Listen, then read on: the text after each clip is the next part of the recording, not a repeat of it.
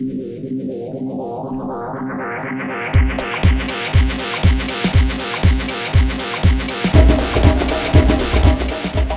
and welcome to Fitness Business Copywriting, the podcast for fitness professionals that want to use writing to market their businesses better so they can get more of the clients that they want. My name is Mitch Rothbardt. I've been a personal trainer and gym owner for about 12 years, and I've grown my gym consistently using copywriting as my main marketing channel. In each of these episodes, I'll quickly cover an aspect of copywriting you can easily use to help your marketing right away. And at the end of the episode and in the show notes, I'll let you know how you can reach me with any questions. In today's episode, you'll learn four different ways to write about the same subject so you can spice up your content and get different kinds of people interested in what you have to offer them. Let's get started.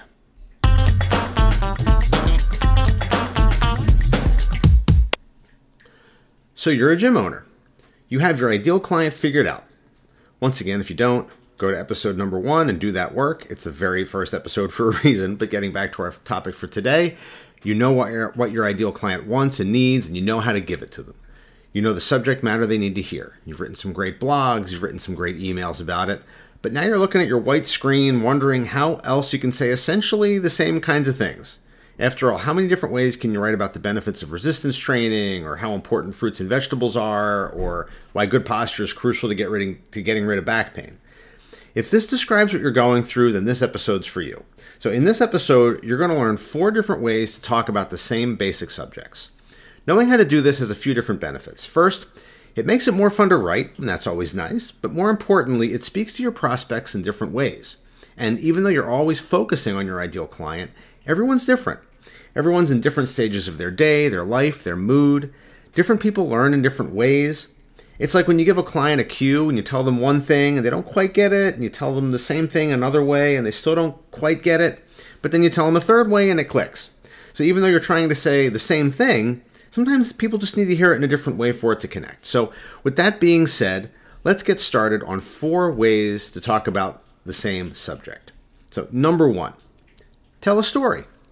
So, let's say for all our examples today, well, that you want to talk about the benefits of resistance training. So, Tell a story about it. Tell a story about how one of your about one of your clients. Tell your readers how they felt when they came to you. They felt weak, they had no energy, they had back pain or something like that. They couldn't play with their grandkids. And again, don't just give symptoms here. Show them how these, these how those symptoms affected their life. Remember features features versus benefits, right? So back pain is the feature. Not being able to play with their grandkids is the benefit. So if you know what I mean. so then tell them about where they are now and how resistance training helped. They don't have any pain. They don't have they, they have more energy. They can get down on, on the ground and play. So depending on how long you want the piece to be, you can make a whole case study where you talk specifically about how you approached writing their program and the steps that they made. Or if it's a shorter piece, write some bullet points about where they started and where they are now. So, along with the fact that everyone loves a good story, this approach has the benefit of social proof, which is really important. People can relate to others that have gone through the same thing or something similar. You can even get quotes and pictures from the client you're talking about if they agree to it. And this kind of thing appeals to someone who tends to look and respond to community, who may feel like they need more support to get the results they want. Also, someone who may have tried some different things and not gotten the results that they wanted out of them. They might be a little gun shy. So, seeing that someone else was where they are now and then got results makes them feel like it's possible. It makes it more attainable and encouraging. So, number two, write a report or something like it. So, this, this approach is more factual, it's a little more clinical. It can be something like four ways resistance training can give you more energy. Of course, you're still focusing on the benefits, it's just that you're doing it from a little more logical perspective instead of emotional perspective. This kind of piece would appeal to someone who needs logical reasons instead of feelings to contact you.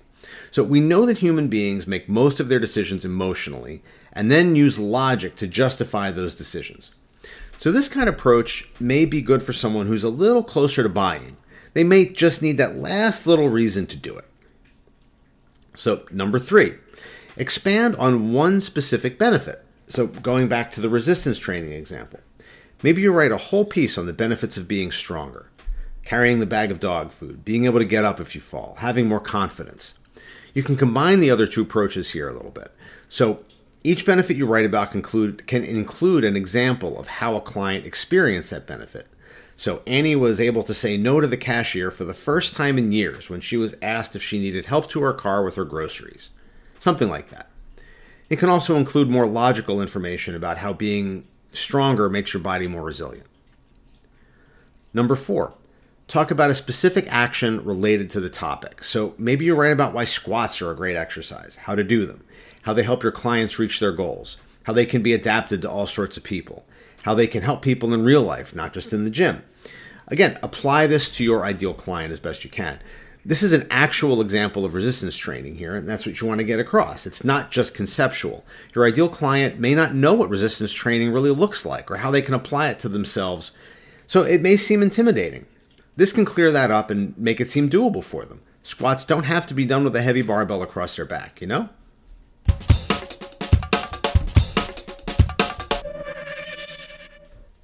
So these are just four techniques, but of course, there's no limit to it. The more you write, the more you'll figure out different way- ways to write about the same things.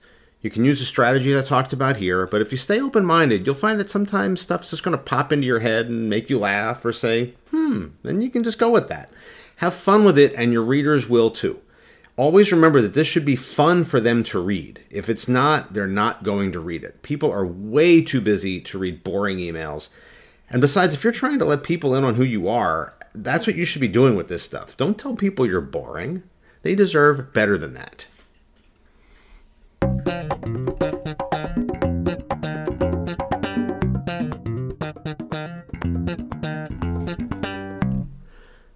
So that's all I have for today. If you have any questions about anything we talked about today or anything else, just let me know by emailing me at mitch at mitchrothbardt.com. You can also go to my website to download an ideal client tool with questions to help you figure out exactly who that is, as well as a time tested sales page and email formula you can use to focus your message and get your prospects to call you, join your list, buy your product, or whatever else you want them to do. Lastly, if you need help with automations, a welcome sequence, emails, blogs, web pages, or anything else related to copywriting, drop me a line. I can help. And if you like what you heard today, please leave a review. It, it helps get the word out. And if you have any questions about what we covered here or have any suggestions on what to cover in the future, please email me and let me know. Have a great day.